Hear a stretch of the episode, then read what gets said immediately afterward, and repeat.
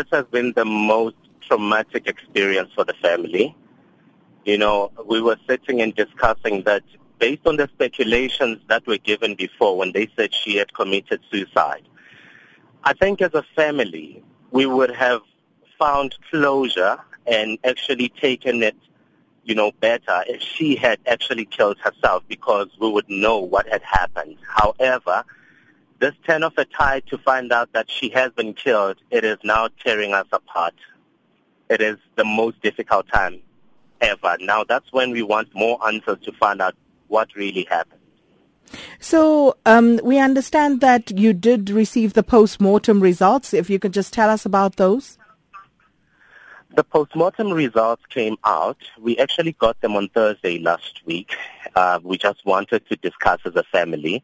Uh, on the postmortems, we found we found out that um, she had head injuries, neck strangulation, and suffocation. So that on its own, you know, um, it, it, it tears us apart, you know, when we start talking about it.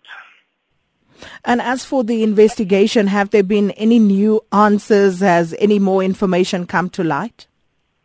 As far as the investigation is concerned, no answers. Nothing new has come to light. And also what we want to find out, besides finding out answers from Eskom, we want to find out from the police who went to do the search on the 19th that how come did they miss that room if they say they missed it or if they did search it, why wasn't she there? That police who was there, the K9, they need to answer to us as a family as well. We need answers from them.